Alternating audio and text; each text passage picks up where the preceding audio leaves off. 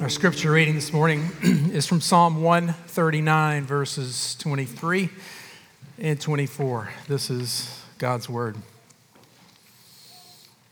Search me, O God, and know my heart. Try me and know my thoughts, and see if there be any grievous way in me, and lead me in the way everlasting. The grass withers, the flower fades, but the word of our God will stand forever. Please be seated. and please pray with me. Father, we bow before you, the, the living word of God. We come before your word, which is living, that you have spoken and revealed yourself and given uh, to us words that come from you to us. And Lord, as we step uh, once again into this passage this morning, our prayer would be that you would teach us, that you would change us, that you would display to us the love of Christ, in whose name we pray. Amen. I'm going to venture that most of you, a number of you, have heard the name Athanasius. But I won't assume you remember in what context. It's, it's a name from long, it sounds, doesn't it, like a name from long ago. It was. Athanasius was learning to walk when the fourth century dawned. Uh, a young man who grew to be a significant man. Uh, Athanasius was a dark skinned Egyptian bishop he lived and served in Alexandria. His dark skin and his, and his stance for truth earned him a tag or a nickname from his enemies Black Dwarf. He was exiled five times by four Roman emperors. And for the 45 years he served as Bishop of Alexandria, 17 of those were in exile. He had some enemies. And he wrote this The truly humble Christian does not inquire into his neighbor's faults he is wholly occupied with his own. That's where we find David.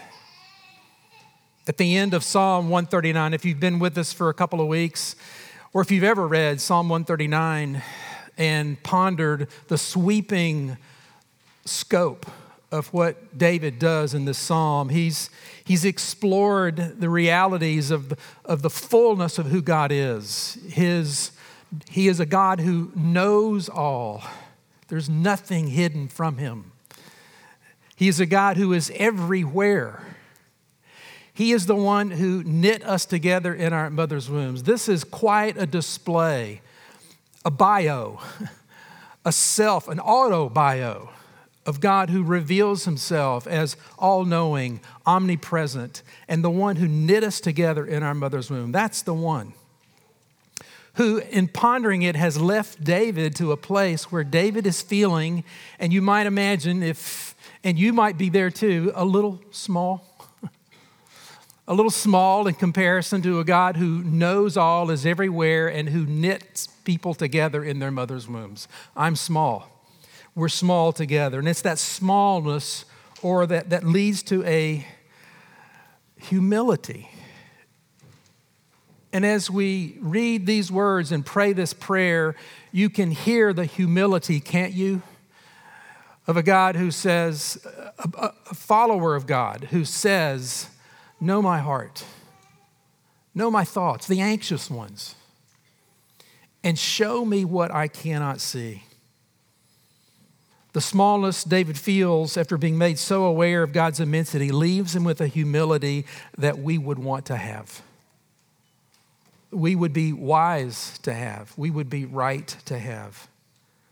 A humility that's prepared to probe the depths of our own heart. Now, there's lots of reasons we may not want to go there. and we have a long list of reasons that we may not want to go there. For some of us, it's I've been there, I've tried to do that. And that is a hard place to be because what I see when I look inside, I can't stand. Or at least a lot of it. It's hard to be confronted with areas of struggle in our own lives.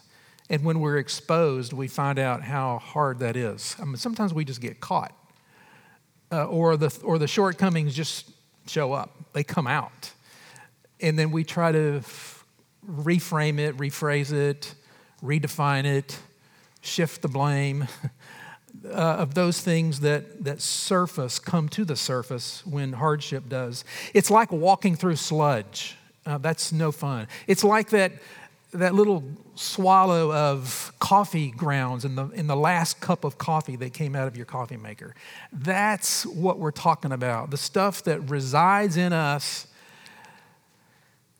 that doesn't seem to go away. David shows us right here in this psalm that asking those questions and going there is actually a good place. It's a good place because it turns out it's a safe place. It's a good place and a safe place because the one to whom, the one who goes on that journey with us himself is good. And if you're in Christ, he is safe. So we can take David's words and make them our own. Uh, to, to land where David has landed and to make a Godward turn. That's what's going on here. A Godward turn in his own life. Uh, he's he to pray Psalm the, to pray verses 23 and 24 is to ask God to show you what you cannot see, to give you what you can't do not have, to do for you what you cannot do, and to take you where you were made to go. That's why we take up these verses and make them our own. And when we do, we will learn something. We will learn it together. We will learn that God will show us the depths of His love if we know what questions to ask and what to do with what we find. That's what happens here. And we're going to do this with the time we have, just with three questions. What is it that David wants to know? What does he want to know? Why does he want to know it? And then how does that knowledge lead to the change that he so desires? So let's walk together. What does he want to know? We've been asking this for two weeks now. This is week number three. He wants to, he wants to know what he cannot see. That's the first thing. David wants to know what he cannot see. When he, when he uses words like uh, my heart, my thoughts, away in me, he's talking about the things that are outside of his field of vision. It's not like Romans 7 where Paul laments over what he sees and cannot change. It's not even like Psalm 51 3 where David says, I know my transgressions, my sin is before me. In this prayer, he's saying, I'm not sure I know. I don't know that I know. In fact, I'm pretty sure there are things that are outside my field of vision. Kind of like that side view mirror on your car gives you a pretty good view of what's coming on both sides, and you do need to use both. You know that, right? Changing lanes, you use both. But even if you use both, there's still a spot, isn't there? There's still a spot that, that disappears. And that's what David is saying. There are parts of my heart that have disappeared out of field of view, and I, and I want to go there. And we're going to find out why in a moment. He wants to know what he cannot see because he's convinced, like Jeremiah, that the heart is deceitful, it's just desperately sick. Who can understand it? I can't do my own. I need some help. He knows what Jesus will one day say the good person out of the good treasure of his heart produces good, and the evil person out of the evil treasure produces evil.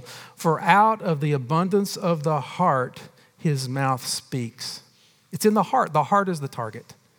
The heart is what David has in view and invites us to take in view as well. He wants to know what he cannot see, but he wants to know something else.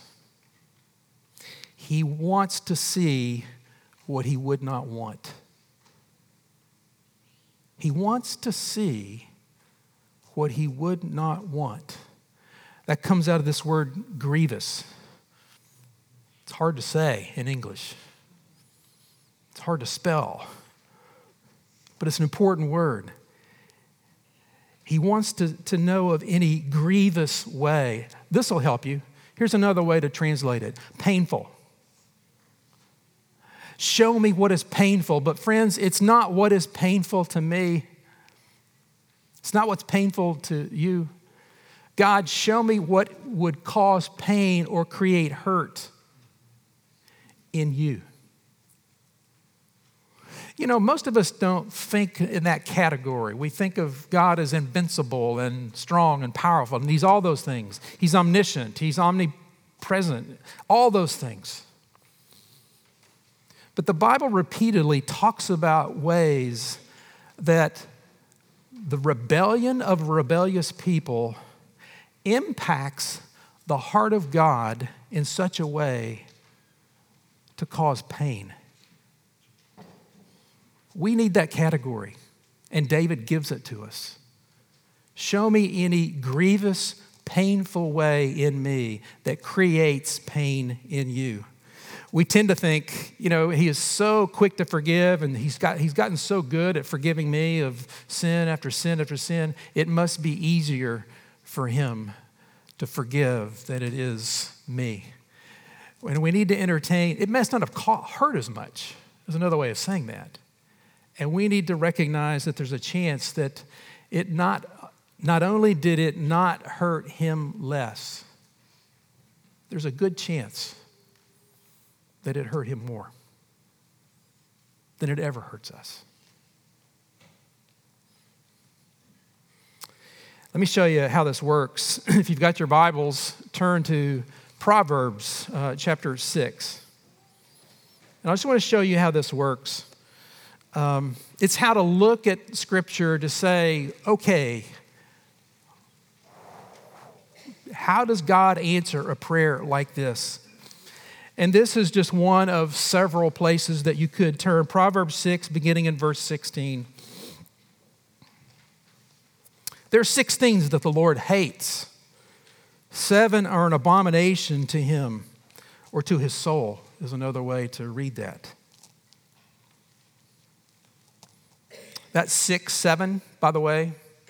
You see that periodically. That's to suggest that the list, though specific, is not exhaustive.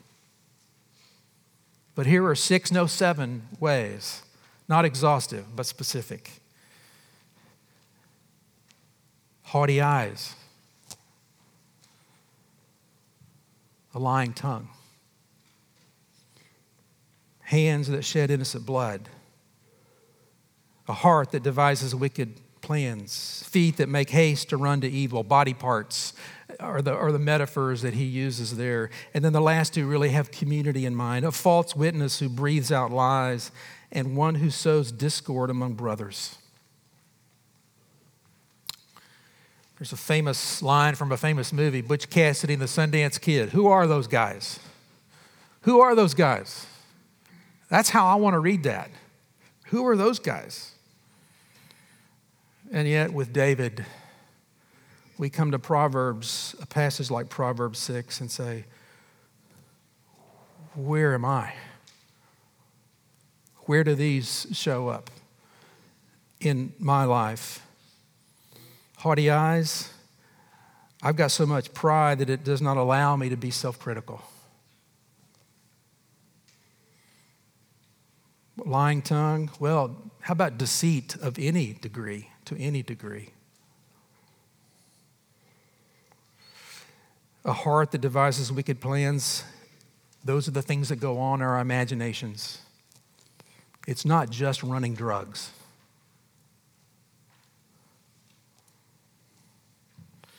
How about those who destroy reputation or, or create unnecessary conflicts between friends and neighbors and relatives. Well, we're in there, friends. And when we see what's there, when God shows us, when we, when we begin to, to see what we would not want, we've got to do something with what we find. And we learn what to do with what we find when we answer the question why David wants to know. Why does David want to know this? I mean, why did he end the psalm right there? I have a hunch that it has something to do with what happens earlier in the psalm when he, does, when he recognizes that God is the creator who made all. He is omnipotent, omnipresent. He knows all. He knit me together in my mother's wombs. David is taking the posture of one made by a creator. He's inhabiting his creatureliness, we might say. Recognizing that, that God is who God is, my life now comes into focus.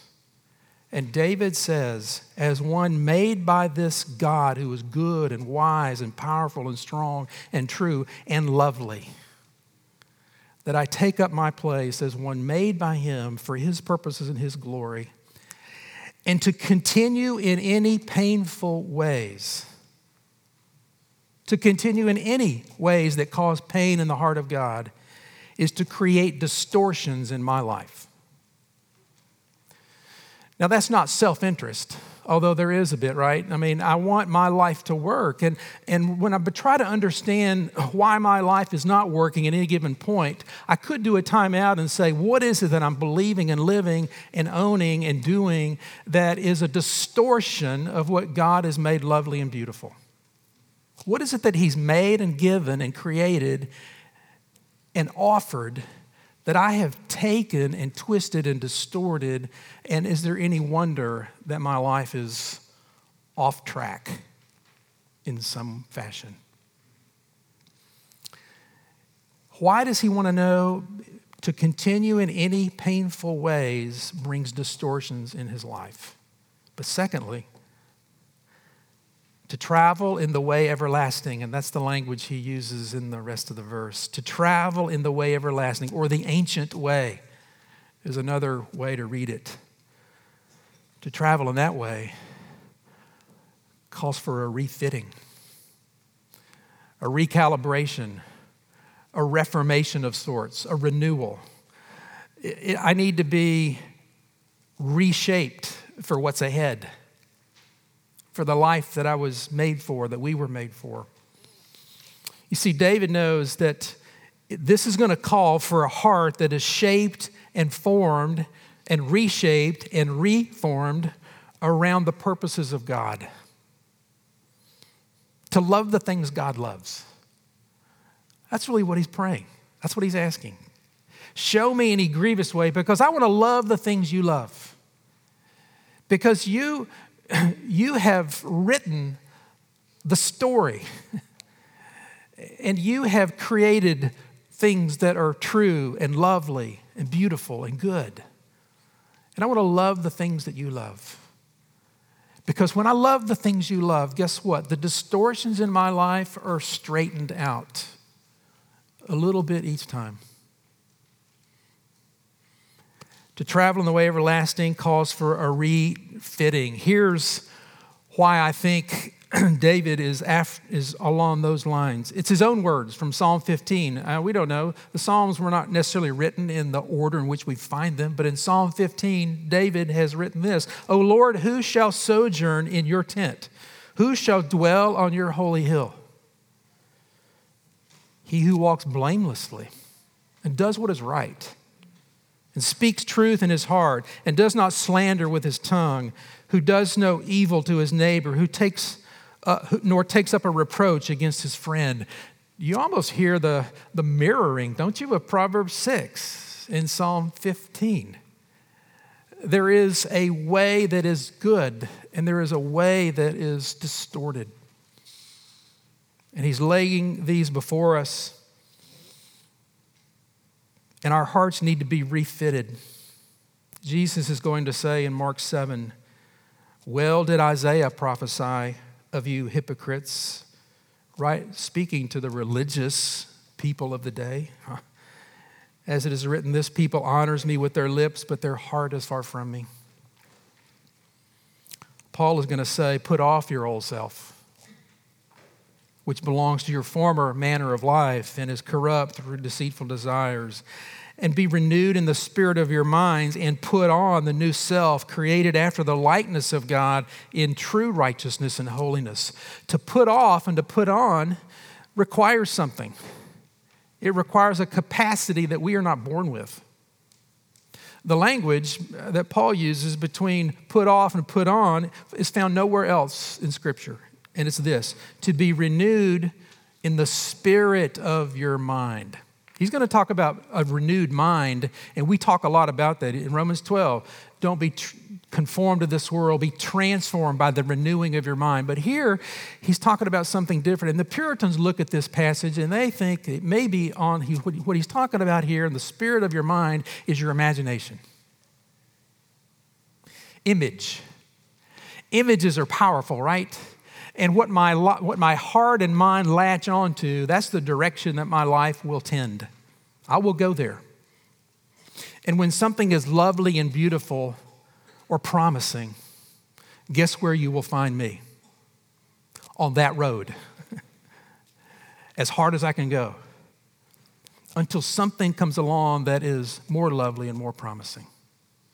And what we find, friends, and the reason David is after our hearts with this prayer that the Lord is after our hearts is that there is something more lovely, more beautiful. We're going to get to that. And that's how we come to this third question How does that knowledge that he's after lead to the change that he desires? The Apostle Paul and our own experience are in agreement that we need something more than grit and determination.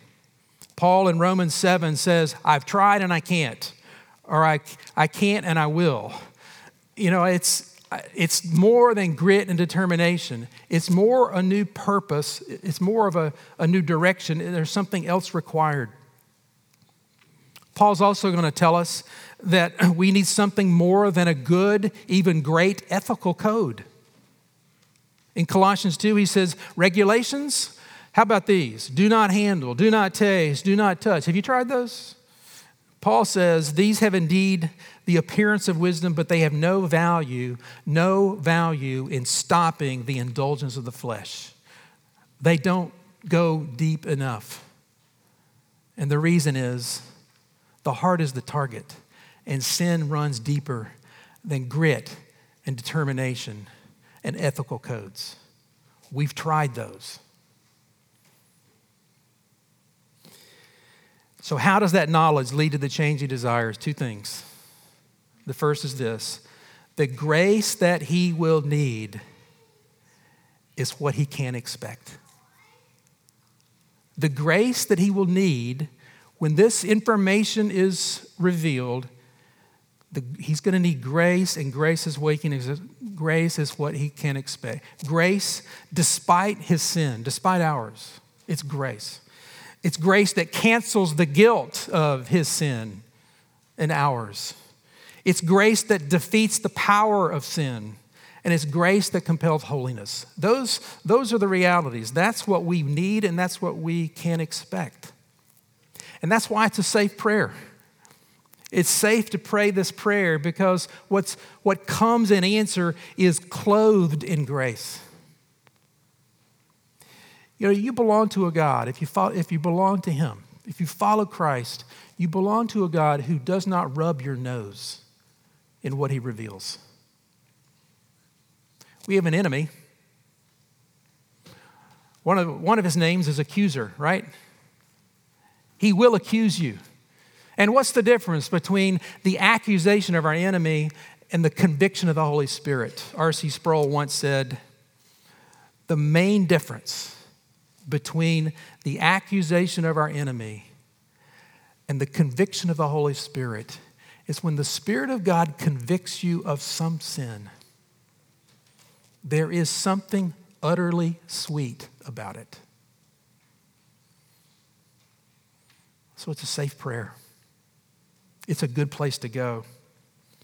The grace that you need, that he will need, is what he can expect. David Powlison is the, is the executive director of the Christian Counseling and Education Foundation affiliated with Westminster Seminary. And in a book where he's addressing how change takes place, entitled How Sanctification Works, he lists five things. He says, Here's how change works. You want to know? Here's how, here's how it works. Biblically speaking, the first one is this God Himself changes you. God Himself changes you. Philippians 2:13 it is God who works in you both to will and to work for his good pleasure. He is at work. The second one is this. The word of truth changes you. This word changes you. Psalm 19:7 The law of the Lord is perfect, reviving the soul. The testimony of the Lord is sure, making wise the simple. Paul says in 2 Timothy, it is profitable for reproof, correction. The word of God changes you. John Stott says if we come to Scripture with our minds made up, expecting to hear from it only an echo of our own thoughts, follow me here. If we come to Scripture with our minds made up, expecting to hear from it only an echo of our own thoughts, and never the thunderclap of God's, then indeed he will not speak to us, and we shall only be confirmed in our prejudices. We must allow the Word of God to confront us, to disturb our security, to undermine our complacency, and to overthrow our patterns of thought and behavior. So God Himself changes you. The word of truth changes you. Wise people change you. Proverbs 13 whoever walks with the wise becomes what? Wise. We need those friends. We need people that know how to how to impact and influence the things that we're doing, the choices we're making. God Himself, the Word of truth, wise people, suffering, struggle, and, and troubles, don't they change you? You bet they change you. It was Jesus. Of Jesus, it was said, although he was a son, he learned obedience through what he suffered. Hebrews 5. But the fifth one is where I want to land this plane. God changes you. The word of truth changes you. Wise people, suffering troubles and struggle change you. But you change. You change. First Thessalonians, Paul says, You turned to God from idols to serve the living and true God. You turned. You left something and went somewhere else. You are the person who changes direction. Grace comes to fruition in a change of mind, in turning, hoping, taking refuge, trusting, loving, obeying. That's what change looks like. Powlison says, by definition, a person who changes takes action. You do something. You believe something. You ask for help for, from a friend or from God or both. You make different choices. You change your mind, your attitudes, your feelings. You change your goal in life, the way you treat others, your habits.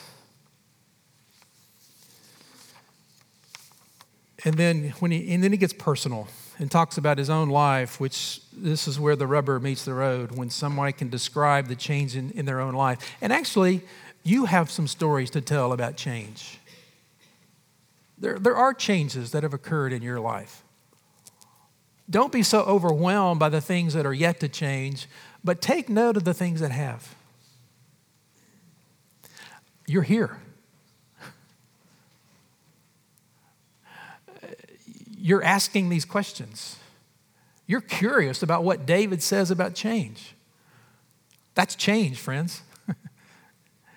to want the want, the will of God, is where it begins. But this is what Powlison says How did I change? I was changed because God intervened personally, repeatedly, patiently. God intervened personally, repeatedly, and patiently because Scripture's words of care and consolation invited me to my Father. That's how you read this book, by the way. Lord, take me from where I am into your presence. Because many friends were faithful and wise about how they spoke into my life. Because I turned away, he says, from living as though I walked alone in a difficult, in a difficult universe. I turned away from that and I turned to the Lord who is near. That turning away and that turning to, that's, that's shorthand, biblical shorthand for repentance. Turning away and turning toward. And when you think about the areas in your life where you're stuck,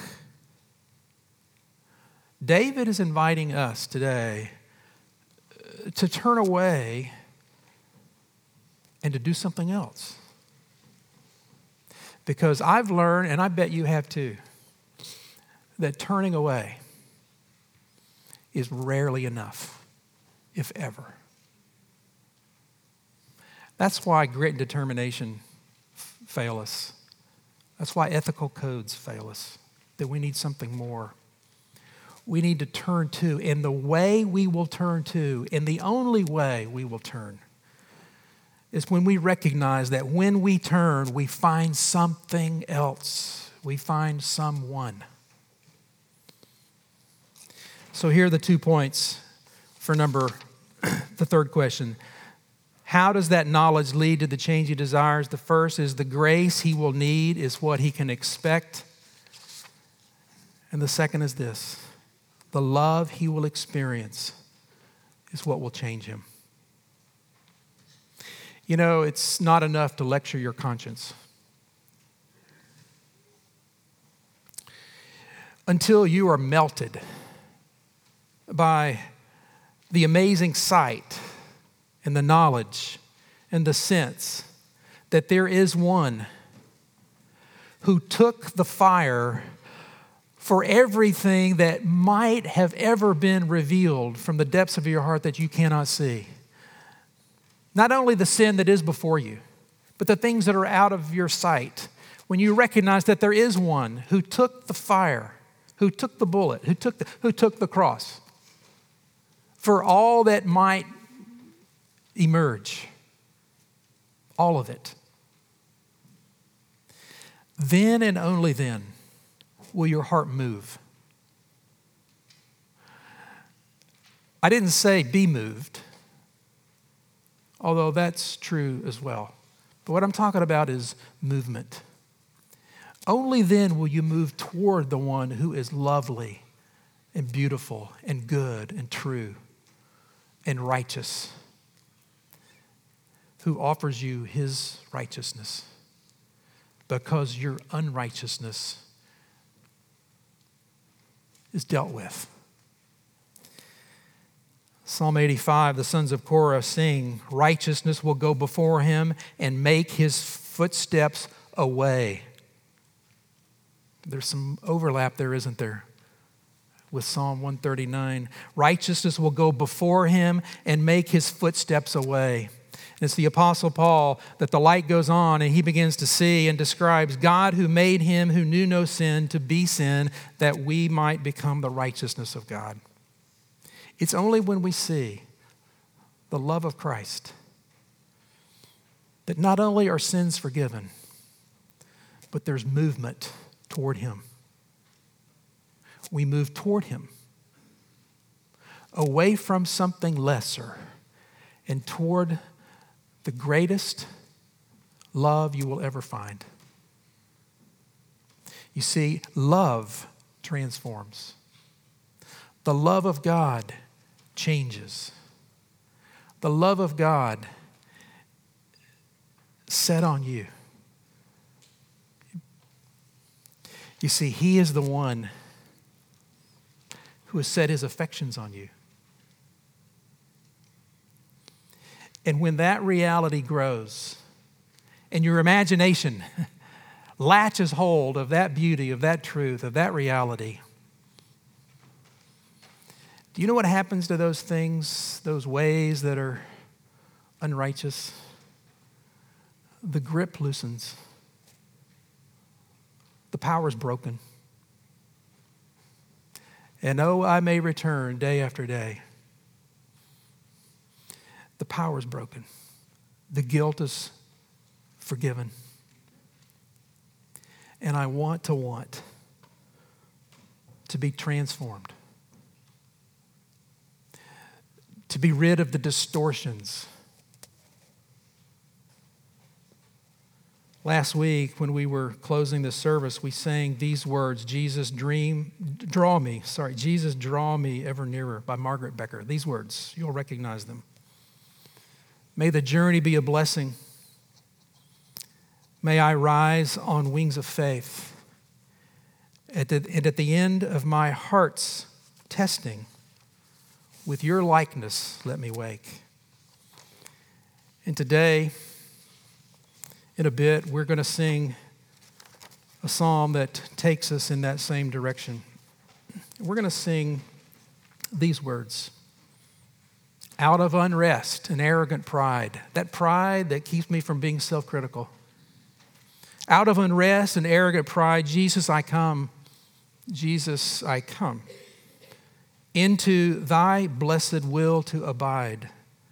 Jesus, I come to thee out of myself to dwell in thy love, out of despair into, ra- into raptures above, upward forever, on wings like a dove. Jesus, I come.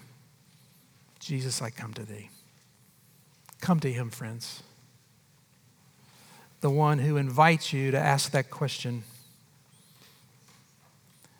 is the one who has answered it with his love and his righteousness given to you. Lord, would you meet us and shape us and form us with our questions and with these patterns and these distortions in our life that tend to linger and linger long and deep. Lord, loosen the grip of, of those patterns of living in our lives that we might find joy and delight in walking forward with you, the one whose love is tender and personal and, and ever ending. Oh Lord, we look to you through the eyes and the faith placed in Christ our Lord, in whose name we pray. Amen.